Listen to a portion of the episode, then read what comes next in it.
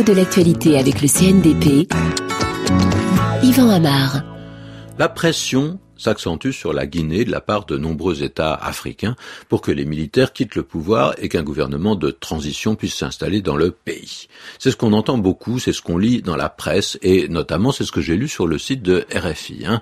Euh, pression. Mais il n'y a pas qu'en ce moment qu'on parle de pression. C'est un mot, c'est une image qui reviennent constamment dans le vocabulaire contemporain et en particulier dans la langue de la politique, dans la langue de la presse. Alors on dit la C'est un singulier, mais qui vient d'un premier usage qui était pluriel. On a d'abord plutôt parlé de pression au pluriel avec un S. Hein. C'est un emploi qui est toujours vivant d'ailleurs. Hein. On subit des pressions. Par exemple, les journalistes, ils peuvent, de la part d'un pouvoir fort, un peu intrusif, subir des pressions, des journalistes euh, ou des juges. Alors, qu'est-ce que c'est ces pressions? C'est assez vague, justement. Ça, peut être une menace euh, indirecte, voilée, une allusion, euh, ou bien c'est plus direct, mais on n'a pas vraiment le droit d'en parler de façon explicite. C'est pas tout à fait un chantage, mais c'est quand même une demande pressante c'est une exigence voilée. Et on dit alors qu'on subit des pressions, qu'on est soumis à des pressions, ou bien même qu'on résiste à des pressions, à moins qu'on ne finisse par céder à la pression.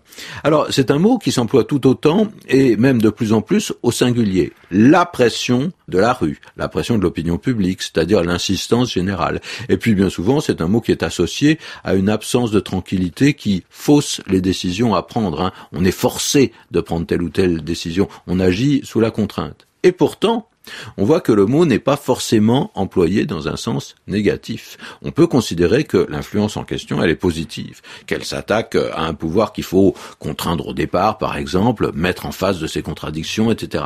Pourquoi pression? Eh bien, c'est un terme qui vient d'une expérience mécanique.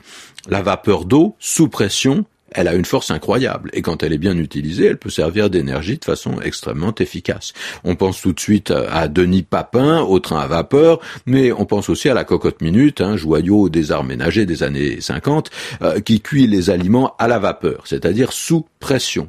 De là, l'expression différente, être sous pression, c'est-à-dire ne pas être bien tranquille, hein. être sans cesse préoccupé, ne pas avoir d'insouciance, mais être angoissé par de multiples circonstances, être toujours pressé, toujours dans l'urgence.